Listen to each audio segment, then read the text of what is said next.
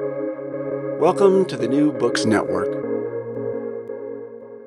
Hello, I'm Nicholas Gordon, host of the Asian Review of Books podcast, done in collaboration with the New Books Network. In this podcast, we interview fiction and nonfiction authors working in, around, and about the Asia Pacific region. It can be easy to think of the recent history of India, especially for those that aren't Indian, as a straight line from the Mughal Empire through the British Raj to independent India. This, of course, is a hugely simplistic view of the country's history, missing the mess of competing polities, interests, and people that make up Indian history over the last few centuries. Manu Pillai's False Allies, India's Maharajas in the Age of Ravi Varma, published by Juggernaut Books last year, looks at a few of these political actors, the Maharajas of India, who led the princely states, not quite sovereignties, not quite directly ruled colonies. Pillai tells the stories of a few of these princes and princesses through the life of famed Indian artist Ravi Varma as he travels around India in the later half of the 19th century. Manu Pillai is the author of the award winning The Ivory Throne Chronicles of the House of Travancore, Rebel Sultans, The Deccan, From Khilji to Shivaji, and The Courtesan, the Mahatma, and the Italian Brahmin Tales from Indian History. Formerly Chief of Staff to Dr. Shashi Tharoor, he has in the past worked at the House of Lords and with the BBC on their Incarnations History series. Today, Manu and I talk about the princely states, the Maharajas, and why Manu chose Ravi Varma to tell the stories of the Indian princes. Thank you so much for joining me on the Asian Review Books podcast. I'd like to start with maybe a general question, which is what exactly were the princely states? Where did they come from, and what role did they play in, you know, quote unquote British India? Thanks, Nick, for having me on the podcast. It's a pleasure to be here. Now, the princely states were they occupied about 40% of the Indian subcontinent when the British Raj uh, existed here. We typically think of the Raj as completely dominating the entire subcontinent, but that wasn't true. Direct control was only restricted to about 60% of its landmass. Um, the remaining 40% was under the control of hundreds of princely states. But there's a lot of mischief even in that classification because you see about 300 or so princely states were tiny microscopic estates really. You know it's a bit like comparing a country squire with queen uh, elizabeth. You know it's just a classification the british made. In reality there were about 100 or 120 uh, rajas and maharajas and nawabs who controlled territory that let's say had a, a decent population, a decent amount of revenue, and a decent kind of political standing that would allow them to call themselves states in the formal sense of the term. And these princely states, they did not emerge in any uniform way. You know, they, they emerged over as a result of different dynamics at different periods in sometimes very uh, strange ways. So you know you have you have one uh, princely state that was originally under another state in india. What the british do is they end up demoting the parent state uh, to what is called a zamindari which is essentially like a landlord or landed estate holder whereas the the vassal state ends up being upgraded as a princely state. And kingship there uh, very much took shape with the assistance of the English East India Company. Then you have a state like Hyderabad, which was not only a gigantic uh, enterprise, it also had various vassal states under it, and it was the last representative of the Mughal Empire in India, surviving all the way till 1948. Uh, in, in northern India, you have the Rajput states, which were chafing under the Maratha rulers of the Deccan, who had sort of fanned across India and conquered different parts. And when the British defeated the Marathas, the Rajputs quite happily and cheerfully went on to the went on to become supporters and tributaries of the English East India Company. And so, at different times, due to different political dynamics, various states in India ruled by various kinds of families. You know, one royal family could be descended from the shepherd caste, and another would be high-born Rajput families. You know, others would be Shudras, which is the fourth in the caste hierarchy in India. So, their backgrounds of these dynasties, the the internal histories of the states, all of these varied, and it was due to various accidents of history that they all ended up uh, as tributaries to the English East India Company. In many cases, there were signed agreements between the states, which was the instance, uh, which was the case between uh, Travancore and the East India Company, for example. And in some cases, as with Pudukkottai, there was no treaty at all. It was just an understanding. There was nothing that was ever written down. Suzerainty was, in, in that sense, a very flexible uh, you know formula as far as Pudukottai was concerned. So even in the way the princely states were incorporated into what became the British Raj, there's a lot of divergence and a lot of variety. What happens is that by the late 19th century, obviously the British are now entrenched in India and they feel that we must have some kind of common understanding of the princely states. And that's when they start, you know, uh, creating documents, creating these lists of princely states, trying to organize them based on political prestige and the, the kind of gun salutes each Raja or Nawab was entitled to. And there's a there's an effort to create princely India as one as, as something that could be understood in a uniform way, which didn't always work, but it, it created this category of the princely princely states as you know one side of the political equation, the 40% that governed uh, India under the Raj, whereas the British directly governed the other 60%. So that's how the princely states emerged. Uh, they never, you know, they never actually, even though they were classed as one entity or as one block, they never actually ended up cooperating much with each other.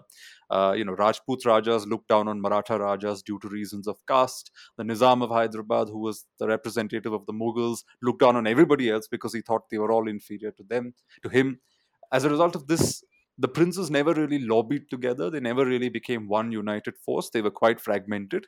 But on paper, they constituted one category. And it was just a way for the British to make sense of them by clubbing all these different kinds of states of different sizes, of different political, uh, political histories into one category. And, you know, with false allies, you're you're trying to challenge, I think, how people have come to understand the Maharajas and, and the princely states. Um, I'll obviously ask you to get into in, in into what the in, let let's say the um, common wisdom gets wrong, but I wonder if you might get into kind of how I guess common general history views the Maharajas today before we get into why it's wrong. Yeah, you see the general impression. Partly, you know, it's also the Maharajas and their and their royal descendants, uh, you know, fault, I suppose, which is that they they they're viewed very much as these exotic beings dressed in silks and you know they covered with diamonds and rubies and uh, masters of great palaces and great treasures who have exotic animals, you know, elephants, horses, these great festivals, lots of color, lots of splash, lots of you know flair about them. But there's a kind of exoticization. Under the Raj, of course, you know, they were seen as these very traditional Indians, even though, you know, it was the Raj that required them to look traditional. The British needed the Rajas to look like not, not only that they were traditional and people who had had some kind of cultural heritage and political heritage they could claim, and then they had to look also as sturdy allies of the British, which meant that the British had an interest in making sure these guys remained, in quotes, traditional and you know that necessarily was a little bit of a tightrope walk because in order to look traditional you would sometimes have to look like an anachronism. You know in a modern age where everybody walked about in in dark suits and you know did their business like these you know very hands-on men uh, you have the rajas in their in their silks and in their wonderful jewelry who were meant partly to look exotic, partly to look like representatives of a bygone age, while also ex- expected to uh, live up to certain modern standards by their people as well as by the Raj. So there was a there was a little bit of a, a conflict there. There was a little bit of that, and the the stereotype of the Rajas as people obsessed with elephants, dancing girls, palaces, you know, frivolous little things, lots of grand parties, you know, uh, completely sort of oppressing the peasantry, oppressing all their people, selfish part of that comes from British stereotypes, from British narratives that even as it required the princes on their side, the British also needed to make sure that the princes were never seen as too powerful. They were never seen as too modern. They were never seen as equals. Therefore, the, the, the cliche or the stereotype was a way to keep them in check. And then, uh, unfortunately, after independence, uh, you know, the, the princely states ceased to exist as political entities, but there was official recognition for the Rajas and their dynasties, and they were given these privy purses from the government of India and so on. And they were not very happy with the socialist turn that the Congress Party, which which governed India for many years after independence, uh, the, the Congress Party's socialism upset the Rajas, and they started backing opposition parties that had a different view of the world as a result of which, by the late 1960s, Mrs. Indira Gandhi, the then prime minister, decides to abolish even this kind of you know, titular recognition of the princes and abolish their privy purses and pull out the carpet, uh, even in financial terms, from under their feet. And at that time, the British stereotype was reincarnated, where the princes were again cast as these feudal uh, despots from some kind of previous age who did nothing, who were useless, who just you know were obsessed with their dancing girls. So both the British as well as post-colonial India's Congress governments kept the stereotype alive. And the princes also must, I think, take some of the blame because, uh, especially in some northern states, very early on after independence, they realized they couldn't keep up these giant palaces and so on. So they started converting them into museums, into hotels where you know European tourists would come and spend large sums of money and and pay the Raja for the you know experience of living in an old palace.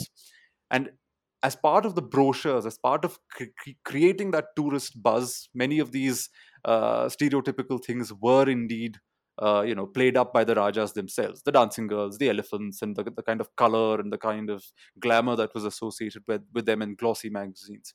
So overall it was a combination of several things that led to this stereotype of the rajas as idiots who happened to be very wealthy who didn't do much with their power who were lackeys of the british raj and who just had a taste for very many expensive and luxurious things uh, the stereotype comes from there but as i said it, it originates in the british time uh, but was sustained even in post colonial India. And still, in great measure, I think most people, when they think of the princes, this is the image that, that comes before their eyes even now.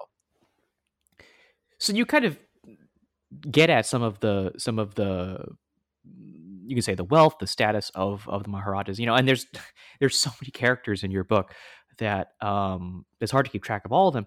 But I wonder if you might tell us about some of the more colorful characters you kind of come across you came across in kind of telling the history um, you know by virtue of the things they did the things they spent money on um, the ways they tried to govern the princely states who, who are maybe some of the maharajas that kind of stick most out to you you know the, the word colorful is interesting because you know i think they look colorful precisely because of the ways in which they tried to subvert uh, the british mm. empire. Obviously they didn't have gandhi's capacity to organize street protests. That wasn't their style anyway. They were ultimately autocrats you know. The, the book doesn't argue that they were good in any sense. All it argues is that they were politically interesting and therefore their resistance to imperialism also took some very creative and interesting shapes uh, one anecdote that comes to mind is, and although this I, I, didn't include this in the book, but I, it came up during my research. There was this Raja in Travancore, which is on the southwest coast of India, one of the big princely states, ranked among the top ten. And he was in somewhere in the 1830s sent some terrible news from the British in Madras, which who sort of you know supervised the state and uh, it was not something he liked. It was a decision he had tried to avert. But the british said no uh, you know we're having it our way. And they sent him orders and the orders had to be read out in a public darbar to the raja's subjects. Now the order was sent in two languages english and the local language of malayalam the Raja tried to negotiate by saying, okay, I'll, I'll have the English proclamation read out, but please spare me the Malayalam one, because obviously if he reads out, uh, you know, an order that is detrimental to his interests, his own subjects in Malayalam, you know, his own subjects will think less of him. His own political dignity in the eyes of his own people uh, will be tarnished. So he tries to avoid the Malayalam uh, proclamation. Now, obviously, the British are not willing to play this game. They say, no, you must uh, have both the proclamations, English and Malayalam, read out. And the Raja does his, you know, hemming and hawing, but he finally agrees. What's interesting is that subsequently uh, the, the, the record goes on to say that the Raja did call a darbar. He did invite people, and he did have both the proclamations, English and Malayalam, read out.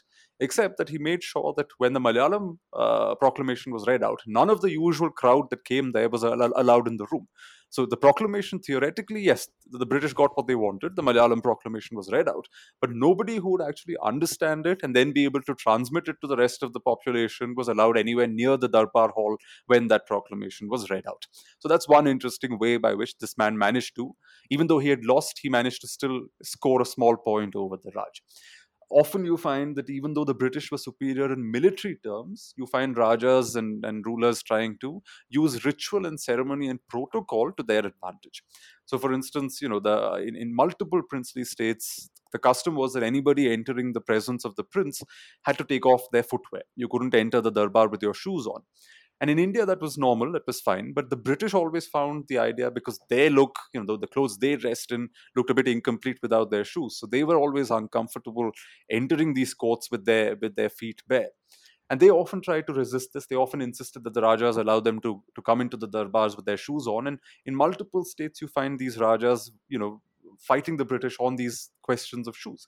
Similarly, similarly on, on questions of chairs, because the British resident, who was the kind of representative of the East India Company and later the British Crown in the, the, the individual darbars, the resident's chair would typically be kept on the left side of the throne, uh, with all the other people who are, who are seated in the darbar.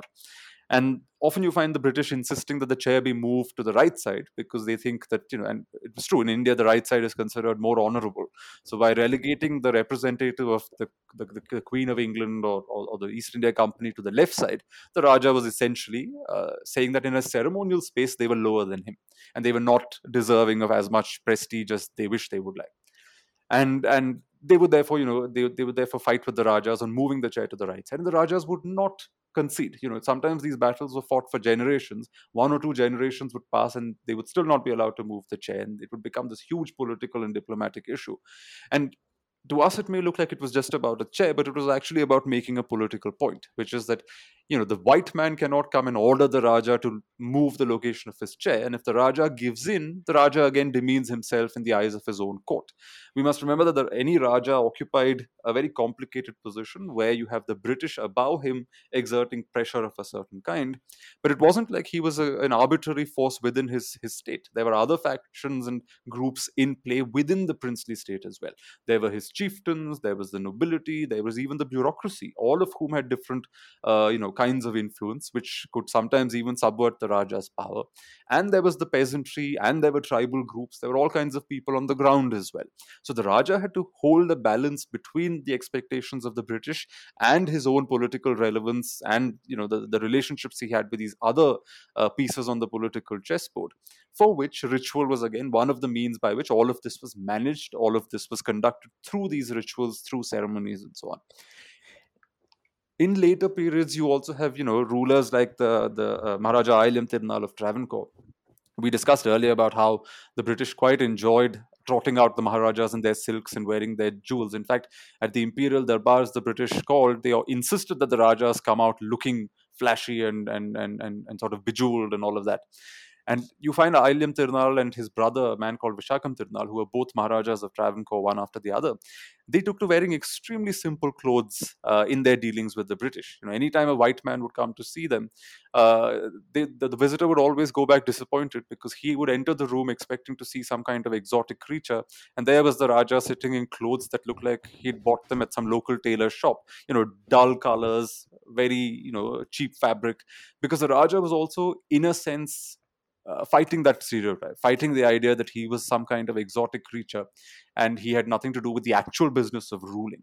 In the princely state of Mysore, uh, an official publication in the early 20th century, uh, with great pride, it says that when the Maharaja came to power as a young boy of about 20 or even less, one of the in, in his very first year he handled 900 files which is to say that the raja's job isn't just to ride elephants he also has a job behind a desk doing actual work again it was a way to stand up to the stereotype that the, that the british had circulated so there were you know these are these are very many cases from across princely states of rajas resisting things in small ways, but there were also those who resisted them in very serious and ambitious ways. Uh, you know, there was somebody like Sayajirao Gaikwad of Baroda who was placed on the throne very much as a British nominee, but proved very early on that he had a mind of his own. He would fund the Congress party, he would have meetings with Congress politicians, which made the British extremely uncomfortable. When uh, Dadabhai Naoroji, who was one of the first Indians to win an election in the House of Commons in Britain, uh, won that election, the election campaign was actually sponsored in great measure by this Maharaja. It really upset the British because they were embarrassed and horrified that a, that a black man, as they put it, had, had, had got a seat in the House of Commons. Whenever he traveled abroad, and he traveled abroad despite the fact the British did not like the Maharajas going abroad too often. Uh, this one went abroad very, very often. And whenever he did, he often ended up meeting known anti-British figures and revolutionaries, you know, people who, who actually supported throwing bombs at, at viceroys and governors of the Raj in India. Uh, his own his own state was used as a platform where you know anti-British propaganda could be published, anti-British you know bomb manuals could be could be printed there and sent off to other parts of India uh, in, in, a completely different corner where it would be used against the British state. So he was quite ambitious and he he looked the other way every time uh, you know, there was something happening in his state that was anti-British. It could also take, you know, in, in, in Mysore similarly, it was considered one of the most loyal states, one of the best run states, had these huge industrial schemes and so on even in Mysore, the Maharaja looked the other way every time his press criticized the British. If the press criticized him, they would be taken to the cleaners. But if they criticized the British, the Raja pretended he, he didn't see uh, what the press was doing. And you have uh, British complaining about this in the early 1900s. And in the 1920s, they're still complaining because the Raja has practically done nothing about reining in the press and is, is still allowing the press to say whatever it wants as far as it's criticism of the British and not him. So these were the, the strategies by which individual rulers stood up to the Raj. Uh, the, the, the field was not a level playing field. You know, they were not equals politically, and therefore they resorted to these disproportionate mechanisms, a kind of you know creative approach to how they would resist further imperial inroads into their states. Right, because it seems like whenever whenever push really came to shove, the British would come in and say, "No, no, no, no, no, you got to do it. You either have to do it like this or we will explicitly overrule you so you have to do it like this. So it seems like they're using they're trying all of these more subtle ways to to kind of push back against against the British. Yes, it was quite normal actually. I mean, the funny thing though is that you know people imagine the British had a lot of power over these princes, and you know anytime they came and ordered the Raja to do something, the Raja had no option but to do it. But in reality, this isn't quite true. The British were actually very circumspect, especially with the more powerful and hmm. prestigious mm. states. They were very circumspect about uh, about interfering. You know, uh, with the Nizam of Hyderabad, he was notoriously bad at government. His his people lived, you know, their standards of living were very very very poor. He wasn't a great ruler in, by any stretch of imagination, but he was extremely prestigious and he, he was seen very much as a natural leader of the Muslims of India, and they were a huge segment of the population, even in British India. So, even in British India, if the Nizam of Hyderabad were ill treated, it would have political consequences even in British ruled territories. The Nizam was, you know, by the by the 1920s, the Nizam had uh, marital relations between his dynasty and the and the last Ottoman Caliph from Turkey. Uh, you know, he he he was, you know, he, he used to donate money to the big Islamic shrines in foreign countries. He was seen, therefore, not just as a local figure, but very much as some kind of emblem for Islam internationally. So the British couldn't go about bossing him, uh, even if they liked or even if they wanted to. Uh, there's in fact a funny quote somewhere uh, in the book which talks about how at one point officials of the Raj were just hoping this man would die because he, it was so difficult to do business with him. He would he would simply deny audiences to the British agent. So the British agent doesn't get an opportunity to come and give the Nizam his opinion on how the Nizam should be running his his state, uh, you know, uh, it does the, the, very question of the British interfering doesn't arise because there's no there's no to even have that conversation. The Nizam keeps uh, the British at bay. Uh, similarly, you know, another notoriously bad state in terms of how it was run was Udaipur. But the thing is, its ruler was such a prominent Rajput. He was seen as the chief Rajput among all the Rajputs of, of north uh, western India. And you remember, northwestern India is very much on the frontier. And this is the time when the British think Russians are, are planning to get into Afghanistan and via Afghanistan uh, come and attack India and so on. So the British had to be very circumspect with this ruler also because they thought a slight to him would antagonize the Rajputs and they needed Rajputs loyal to them in case of a Russian invasion of India. So Uh, so you know they would give the they would ask and sort of cajole this this raja in in, in udaipur to i don't know have construct roads modernize his government etc but he would not move on it for years and years and years and years. It took him they asked him to raise some kind of a, a, a military regiment to serve the empire. At one point in the 1890s it was only in the 1910s that he finally accepted and it was one measly little number. It wasn't what the british were expecting. And and this was typical you know and it's a way of, of realizing that the British, even though they pretended they had the Rajas under their thumbs, in reality, the Rajas had a lot of autonomy, a lot of power within their states. They had a lot of resources at their command, and they were not uh, beyond allying with politicians in British ruled India to needle the British from another direction.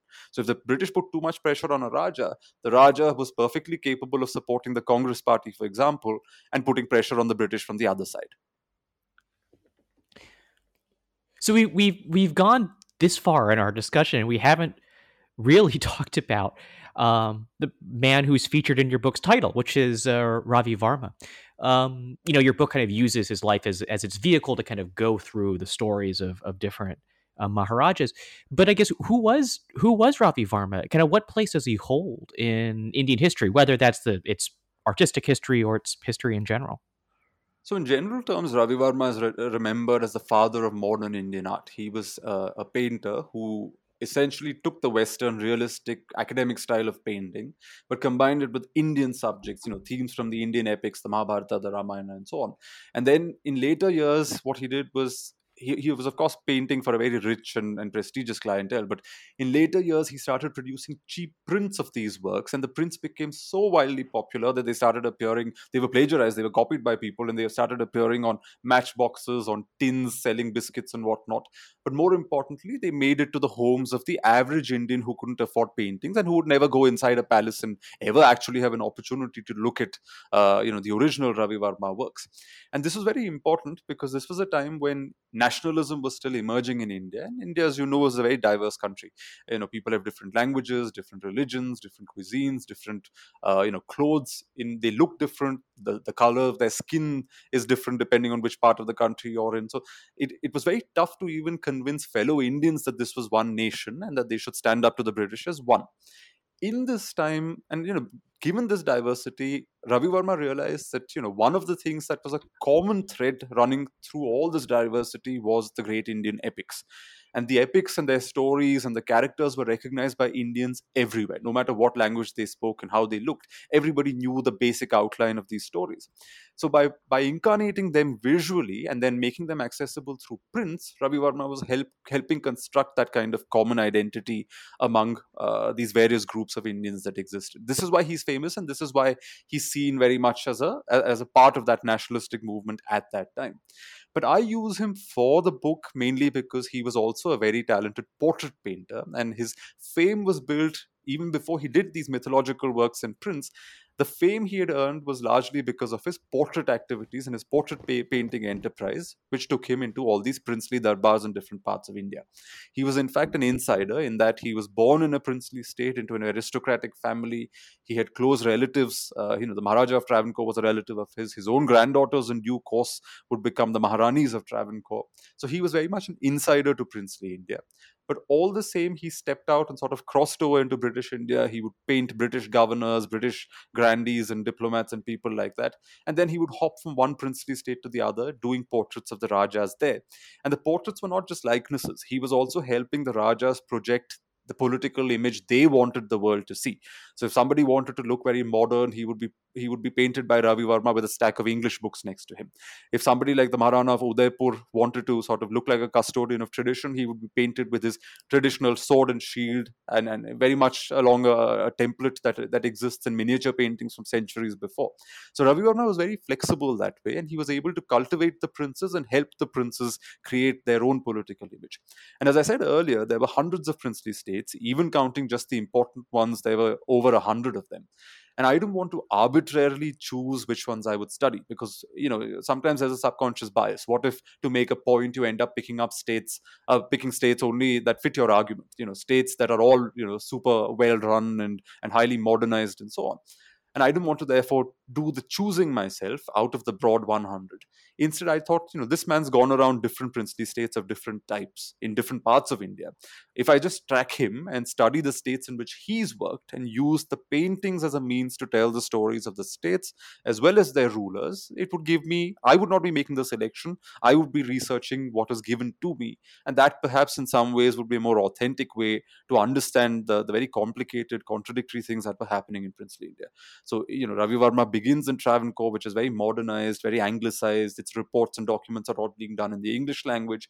From there, he hop, hops on to Pudukottai, where Pudukottai is a, is, a, is a state ruled by kings of the Kallar caste. Kallars were branded by the British as a criminal tribe of robbers, except that in Pudukottai, these so called robbers had transitioned into kingly status. So the dynamics there and the history there was very different. And there's, there's a whole caste thing over there. Uh, from there, he goes off to, to Baroda. Baroda's in Gujarat, where the people speak Gujarati, but its rulers were invaders who had come from elsewhere in India and were Marathas. So that had its own dynamics, its own interesting political history. Then he comes to Mysore, which was, you know, a, a princely state that was under direct British rule for 50 years, and the ruler had to wage a legal battle for a long time to get the state back. So, you know, here I was able to talk about the legal entanglements the Rajas had with the British Raj. And finally, I go to the, the, the princely state of Uday Udaipur, which is a highly feudal, highly, you know, the opposite of, of modernized, the opposite of what was called progressive at the time, and, and proudly so. You know, its ruler held on to all this with great pride. So it was again a completely different kind of princely state. And and soon after Ravi Varma dies, and you know everything changes in India in general uh, within a year of his death. So I thought for the period I want to cover, for the different kinds of princely states I need to cover in order to to have some kind of an argument to make, Ravi Varma was a very good running thread uh, to have in the book. So I'd like to kind of return back to to the princely states, especially kind of near the the end of their history, um, as we kind of move into the period of independent India. Um, what ultimately happened to the princely states? You know, as India starts to, you know, as as it declares independence from from the British. Now, the, you know, this is the thing. Most people think that the Congress Party, which you know sort of edged the British out of India, uh, hated the Rajas from the beginning. But as I said earlier, in fact, for a long time, the princes were very friendly with the Congress Party. They used to give large sums of money to the Congress Party uh, officially and a lot underhand as well, all the way till the 1920s. And as late as 1934, Mahatma Gandhi, who was the leader of the Congress, was uh, against toppling the princes. You see, because for a lot of Indians, the princes were seen as representatives of, of a political system from before. They were seen as custodians of religion, they were seen as custodians of culture. So at a time when the country was colonized, the princes also represented something traditional, something that had come down to India traditionally from an earlier period. So Gandhi, you know, Gandhi himself was born in a princely state. His father served a princely state. So it's not surprising that he had great respect for the Rajas. In fact, he if, if you look through his writings, you'll find that he actually praises a series of Rajas and and you know has has great reverence and regard for them. What happens, however, is that Gandhi, in a sense, also transforms the Congress Party from an elite affair where English-speaking uh, Indians came together and then, you know, drafted moralistic arguments for why empire was bad. Gandhi changes that into a mass movement of the peasants. You know, it becomes about the people and it becomes about a, about mass agitation. And this juncture at which the Congress Party moves from elite politics and armchair politics to mass agitation, this starts uh, giving the Maharajas, you know, uh, the the jitters as well, because ultimately while they're willing to support the Congress so long as the Congress is against the British, the strategy of rousing the masses is something the Maharajas are not comfortable with either because they themselves are autocrats. There are good autocrats, there are benign autocrats, but ultimately they're autocrats.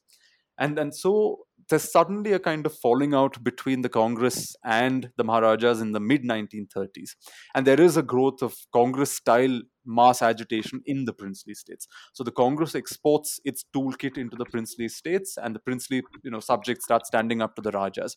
And at this point, the Rajas start becoming more and more and more repressive. In fact, even in the in the in the better run princely states, states that were seen as you know iconic model states, wonderful, etc., etc., you find that the Rajas are now shooting at their subjects. They're they're clamping down on dissent. They're not at all being uh, very progressive in their mindset. So they've got roads and schools and industries, but there's no freedom in these states.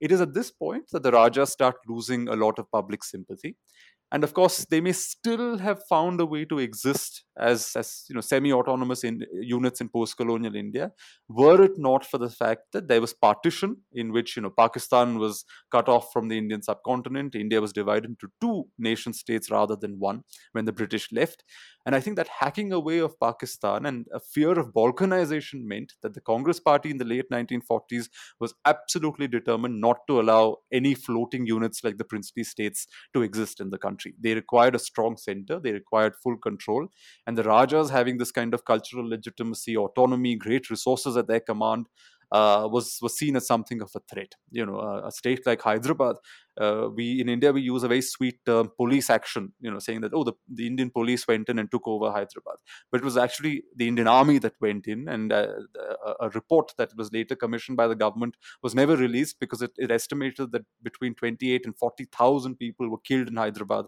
in the aftermath of the Indian army's action into Hyderabad.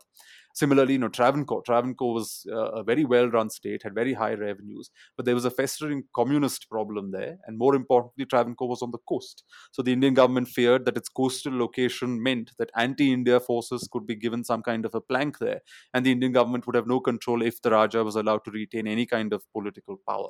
So, for these reasons, and for the larger interest of a, a hard won nation state, especially after Pakistan was cut off, the princely states had to go. And I think most Rajas realized that this was inevitable, and most of them bowed out with, with relative grace. Some of them, like Hyderabad and Travancore, tried to resist, but even there, ultimately, the Indian government had its way.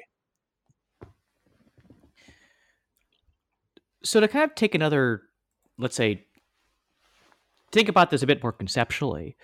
Um, you know, we tend to think of polities today as you know, they're you're either countries or you're not. You know, you're either a sovereign country or you're in essence nothing, um, which of course leads to all sorts of problems in how we understand your national system today. Um, it seems like the princely states don't fit cleanly in either category. You know, they're um, they're not fully sovereign. They they still have to kind of follow the lead of the British. But as you note several times, they have a lot of power within that system. Um, so I wonder how you might kind of want to think about how you might how would you kind of characterize the princely states kind of using this framing of like of countries and sovereignty? Maybe paraphrase another way you know if something like the un had existed say before 1945 would the princely states have had their own seats. They would not, uh, although they were allowed representation in some international matters. For example, when the Treaty of Versailles was signed, the only Indian signatory on that treaty is actually a Maharaja because the, the princes were allowed to participate under the, the guidance of the British, of course, and within their camp. They were allowed to participate in international uh, affairs in a limited way. In, in fact, uh, the, the real reason was that the British needed princely armies. In the late, in the 1880s, I think, it was estimated that the princes could marshal about 300,000 troops. And of course, the British had an incentive in making sure these troops were not too well armed because then they could be used against the British. But all the same, they were available and they were, you know, they were taken to China during the Boxer Rebellion. They were taken to uh, Africa. They were they participated in the First and the Second World Wars. So the princes had some kind of presence internationally, you know, in that sense. At least uh, whenever there were military conflicts and the empire needed them. But in terms of you know how you would define these states, I would say that sovereignty was divided in the princely states in the sense mm. that they were sovereign as far as finances internal autonomy you know internal resources went but they conceded that foreign policy was something the british would handle for them so they were not allowed anything that could be called an, uh, uh, uh an hmm. autonomous mm. foreign policy their foreign policy was entirely in the hands of the british but everything else in large measure remained in their hands. Similarly defense you know even though they had they had nominal numbers of troops you know a big state might only have about 3000 or 4000 troops. Uh, you know a state like gwalior in the 1840s it was one of the last states to really fall under under complete british domination. It had a, oh, i think 40 or 50000 troops as late as the 1840s which was then after the british defeated the raja it was all whittled down to a, a much more nominal figure. So in, in, in terms of hard power and defense also the rajas conceded a lot to the british but it also benefited them. You know because they were spared spending large chunks of money on defense they were able to route a lot of that money into education into health into developing infrastructure that made in some of the bigger princely states it made standards of living far better than what was on offer in british ruled india.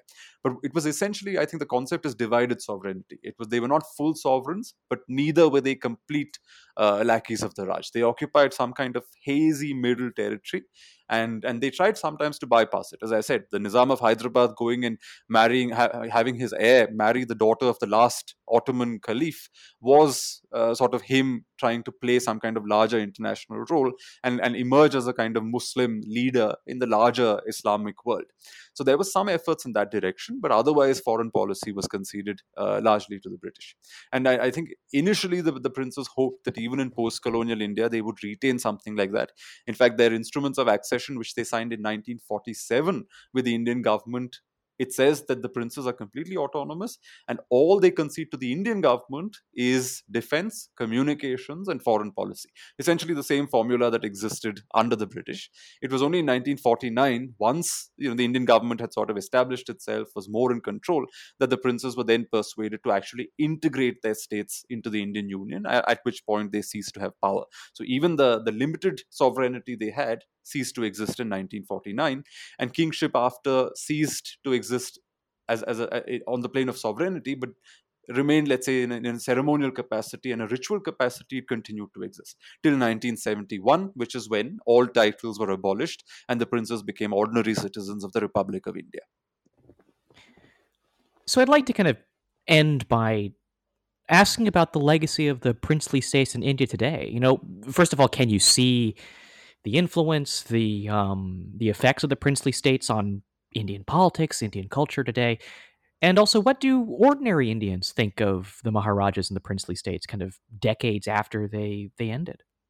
I think there is still a great amount of curiosity and in some cases even reverence and respect to this day because you see in, in, in a lot of political parties in India, there's a not, you know, a small number of ex princes and royal descendants who've actually been participating in democracy, and they all have their, you know, ancestral capitals and pocket as their pocket boroughs. You know, that's where they get elected from, and people seem to keep electing them out of a mixture of, you know, earlier reverence combined with their capacity to play the democratic game and actually win elections and give their people something new, uh, something in the new dispensation. You know, they're able to sort of occupy this this interesting middle space where they represent the older order but also gel well with the current uh, system that we have.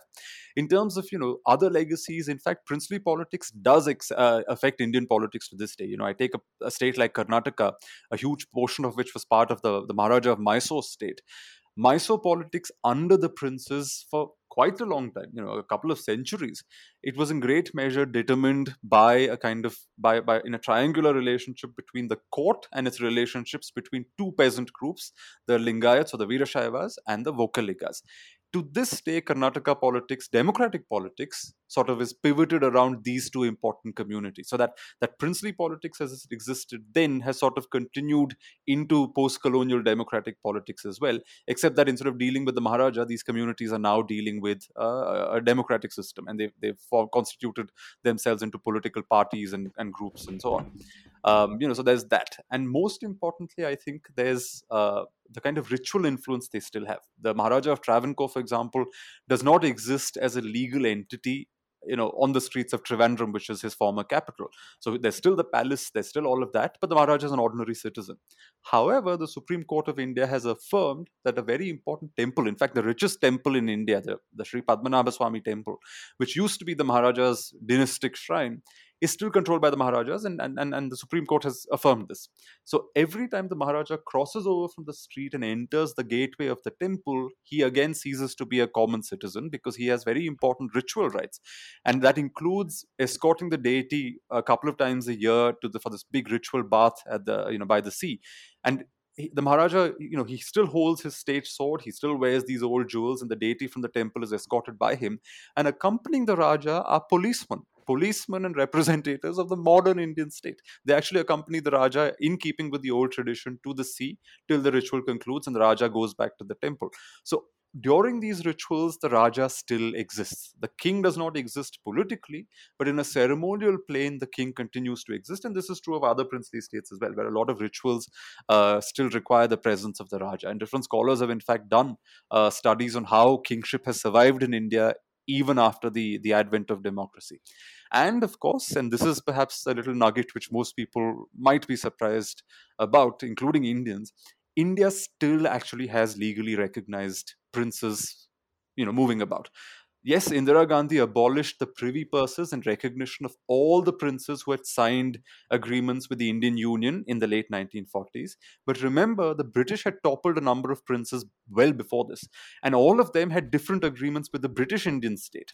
And those legal obligations were inherited by the Indian government after independence. So, for instance, in Kerala, there's a ruler called the Zamorin Raja of Calicut. He is still officially recognized, and there is still succession, and there is still an allowance, a political political pension paid by the government to the Zamorin Raja of Calicut because it all comes from an 1805 treaty. And that treaty was never abrogated by the Indian government. That, that was a, a legal obligation the Indian government inherited from the Raj, and it still continues to respect. So he is still a legal prince in that sense. So too, if you go to the state of Tamil Nadu, there's actually somebody called the Prince of Arcot, who has, I think, the the, the rank of a, a junior minister in the state government with police escort and several privileges and uh, and and and a, and a, financial allowance as well, because his uh, political status is also dependent on an agreement with the British that the Indian government continues to honor. So the princes, in that sense, exist on a cultural plane, they exist on a ceremonial and a ritual plane, and they exist in democratic politics, but some of them still exist legally in India as well. So I think that's a great place interview with Manu Pillai, author of False Allies India's Maharajas in the Age of Ravi Varma.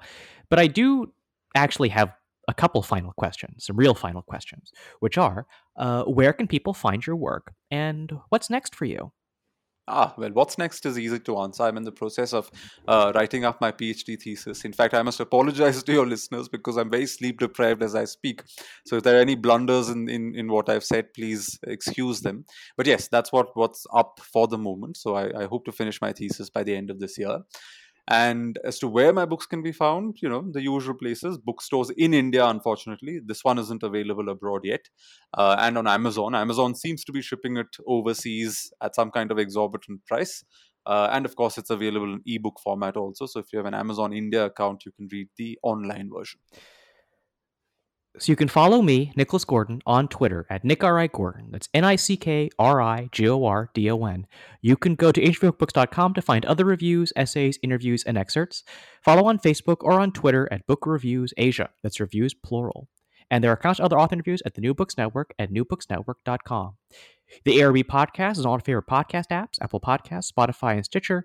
Rate us, recommend us, share us with your friends to support us interviewing those writing in, around, and about Asia. Next week, join us for an interview with Karen Cheung, author of The Impossible City, a Hong Kong memoir. But before then, thank you so much, Manu, for joining us today. Thank you for having me, Nick.